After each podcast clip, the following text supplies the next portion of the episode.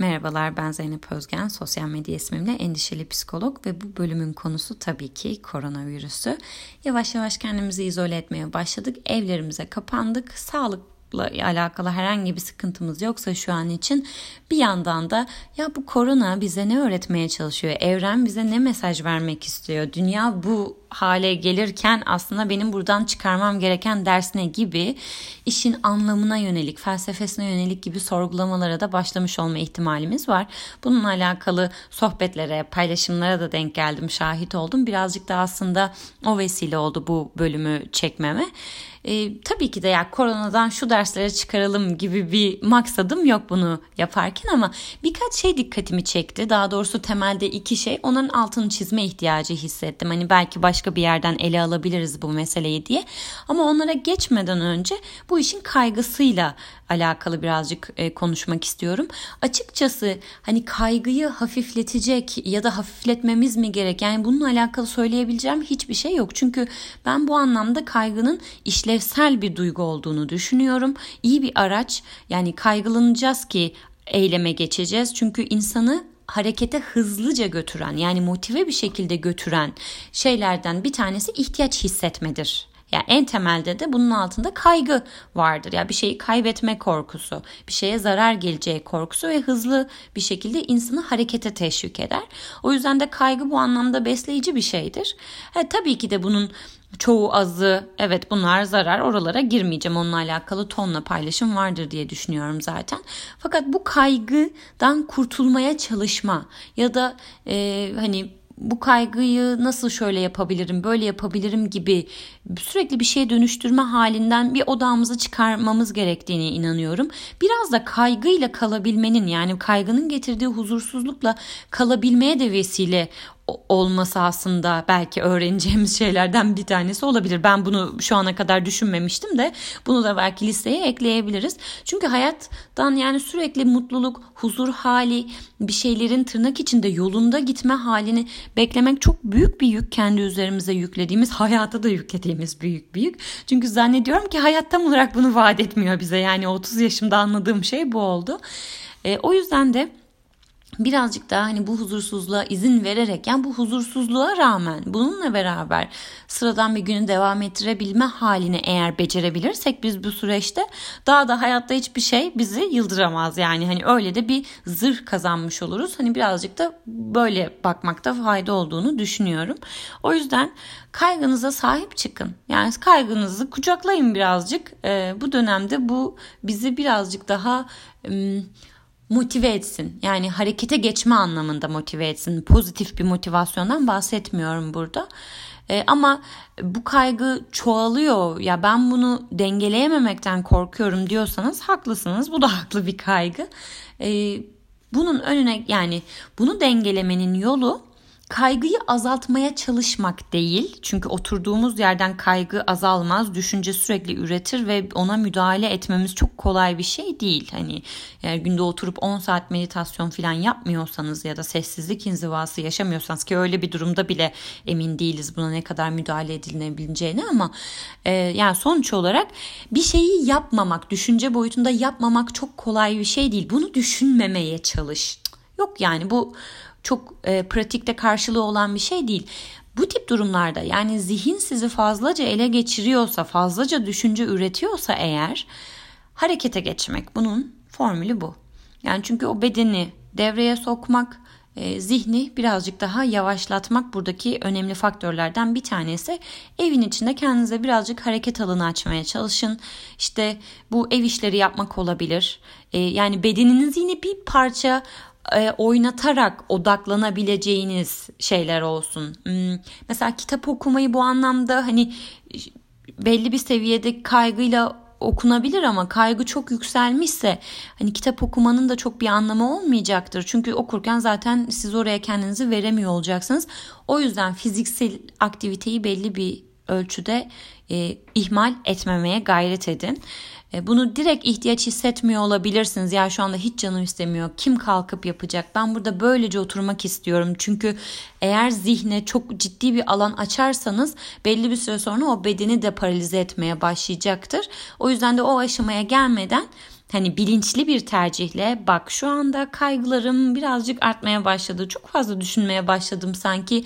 O zaman ben canım istememesine rağmen kalkayım da biraz bir şeylerle oyalayayım kendimi. Çamaşırları yıkayayım hazır ayağa kalkmışken filan gibi böyle kendinize küçük küçük e, çözümler bulabilirsiniz. Bununla alakalı çok güzel YouTube'da işte yoga kanalları var. Hareket edebileceğiniz, size yönerge verebilecek şeyler de var. Yani hani teknolojiyi de bu anlamda sonuna kadar sömürmeye gayret edebilirsiniz. Şimdi korona bize ne öğretsin? Tabii ki de böyle büyüklenmeci bir yerden konuşmak istemiyorum. Bir şey öğret tebilir mi emin değilim ama birkaç şey benim dikkatimi çekti bu süreçte. Bir, birlik beraberlik mesajları çok ciddi anlamda artmaya başladı. Bununla hiçbir meselem yok. Tabii ki de birlik beraberliği ben de önemsiyorum. Kavga dövüş yaşamak isteyen bir insan değilim şu hayatta ama şimdi tam da böyle bir durumda yani insanın kendi canını fazlaca korumak istediği zamanlarda eee İlk planda dostluk, beraberlik, bir başkasını çok fazla önemseme yani bunu romantik bir perspektiften aldığımız zaman çok bize dokunmayacaktır. Evet teorik olarak harika. Keşke böyle olsa ve zannetmiyorum ki aramızda bir tane de hani yok ya bu böyle olmasın diyecek bir insan çıksın. Ya varsa arkadaşlar kapatın Allah aşkına bu bölümü şu anda. Ha, bu kadar e, romantize etme hali şu an için bize değmeyecektir. Çünkü daha öncelikli bir şey var ortada ben ve benim uzantılarım. Kim o uzantılar? Çocuğum, annem, babam işte yani çok yakınlarım. Dolayısıyla ilk önce benim aslında düşündüğüm yer ve korumaya almak istediğim yer burası. Ee, hani bu noktada bu, bununla okey olabilmek lazım ya da işte kendi özgürlük alanım konusunda çok ciddi sıkıntı yaşamam çok anlaşılabilir bir şey. Ee, hani ama bunu işte insanlık mertebesinde vicdan, hak, hukuk, işte e, merhamet, şefkat e, bağlamında okumaya çalıştığımız zaman çok yargılayıcı bir tavır olmaya başlıyor. Sen kendini düşünmüyorsan burada yaşlı insanlar var falan. Ha bu bu aşaması var tabii ki de. Bunun sorumluluğu da bizim üzerimizde. Oraya geleceğim ama bunun öncesinde idrak etmemiz gereken yerin şu olduğunu düşünüyorum. Evet birlik beraberlik önemli ama birlik beraberlik neden önemli? Çünkü ben belli bir ölçüde bir başkasına bağlıyım. Bir başkasına muhtacım aslında. Ya ben ne kadar kendimi korursam koruyayım. Cam açıkken şurada ben çalışırken evet şu anda bir camın önünden çekiyorum bu şeyi. Buradan biri geçsin bu tarafa doğru hapşursun elini kapamasın. E ben risk altındayım demek bu. Yani Dolayısıyla bu aslında %100 kontrol benim elimde değil. Bir başka insana belli bir ölçüde bağımlı olduğum kadar bu böyle bir durumda başka değişkenler de var. Sadece insan değil tabii ki buradaki tek faktör.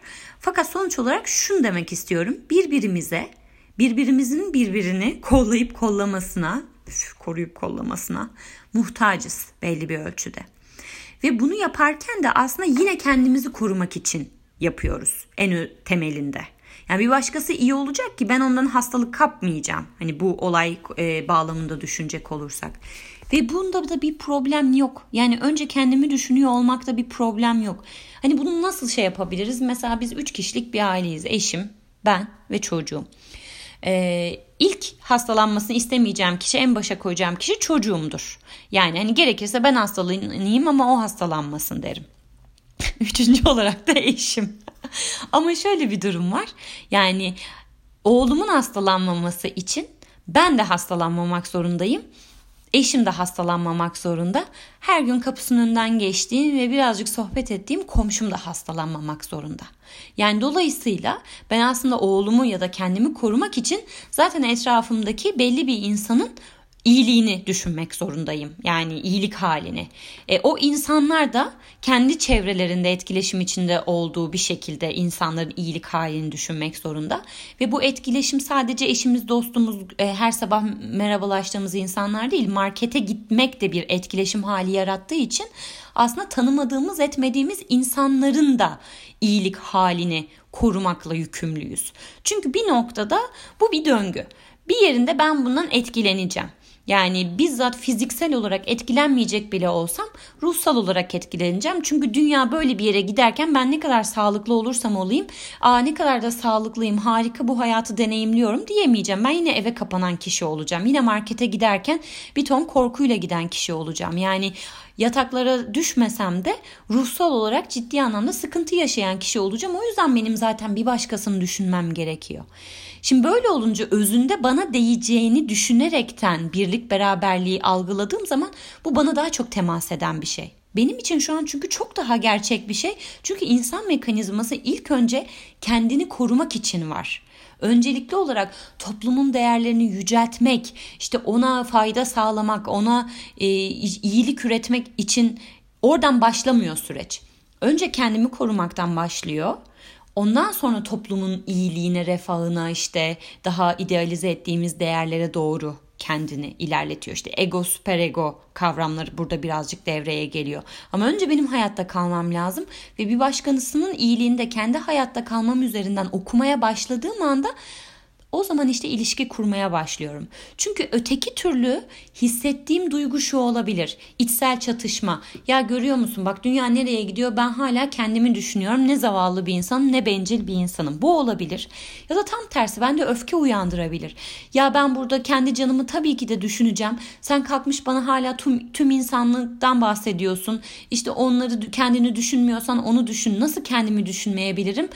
Gibi bir öfke haline dönüştürebilir ve bu öfke de ürkütücü bir şey. Yani pek fayda üretecek bir hal değil böyle bu şartlar altında en azından. O yüzden evet birlik, beraberlik şart.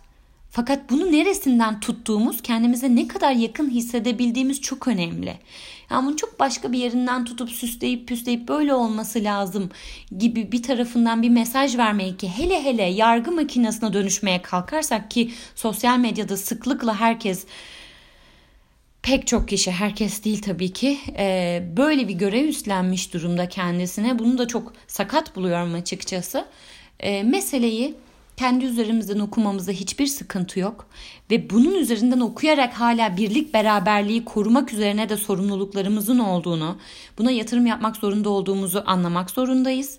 Ama evet, bunun bir üst basamağı da şu.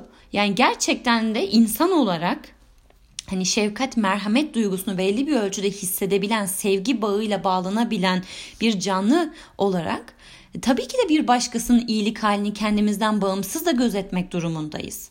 Tabii ki de yani gözümüzün önünde bir insanın bize bir şey olmayacak ol, olsa bile, bundan çok emin ol, olsak bile e, can çekişmesine müsaade etmemeliyiz ama ben tabii ki bu ahlaki mesele olarak bunu bu masaya yatırmayacağım.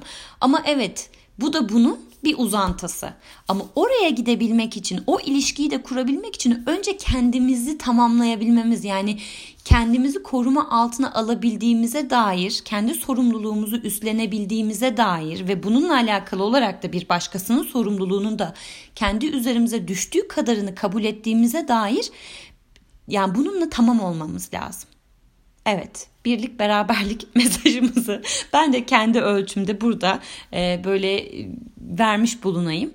E, oradaki aslında aynı şeyden bahsediyorum. Yani davranış biçimleri belki aynı şey sonuç olarak neresinden tutarsanız tutun ama kendimize olabildiğince yakın bir yerinden tutmak zorundayız ki onu davranışa dökebilelim. Hakikaten doğal ortamında öyle hayatımıza dahil edebilelim. Çünkü öteki türlü sadece 3 günlük 5 günlük bir proje olur ve daha sonrası başka duygularla beraberinde geleceği için işlevselliğini tamamen yitirir. Hatta çok da negatif bir yere bile yani sebebiyet verebilir.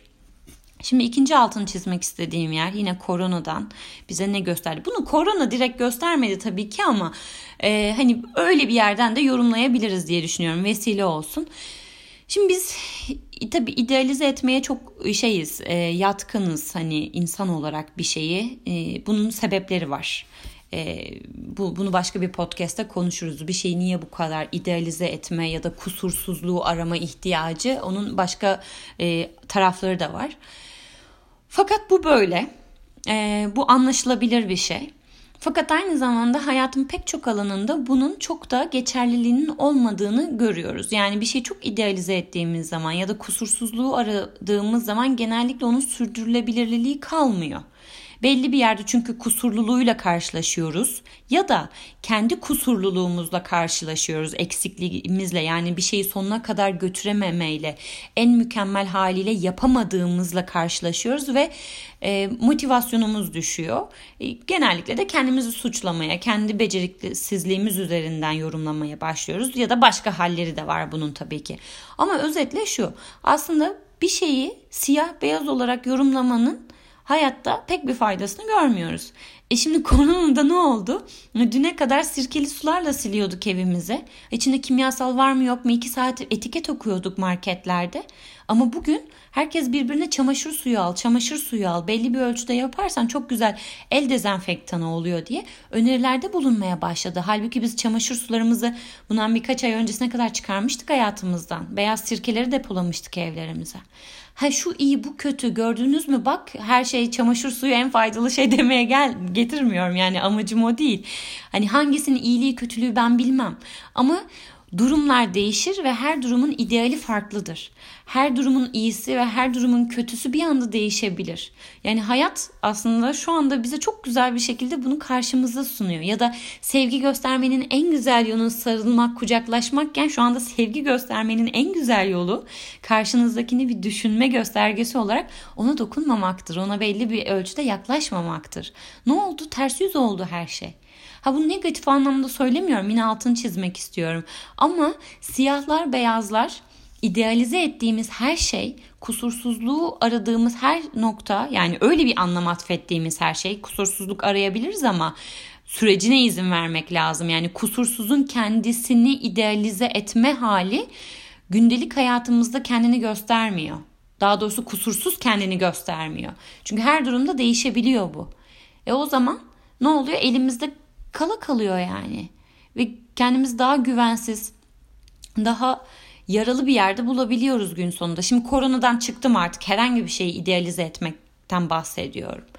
Ama hani bu da bize çamaşır suyu e, karşısında sirke meselesi de bize şey olsun. Yani küçük bir sembolü olsun bunun.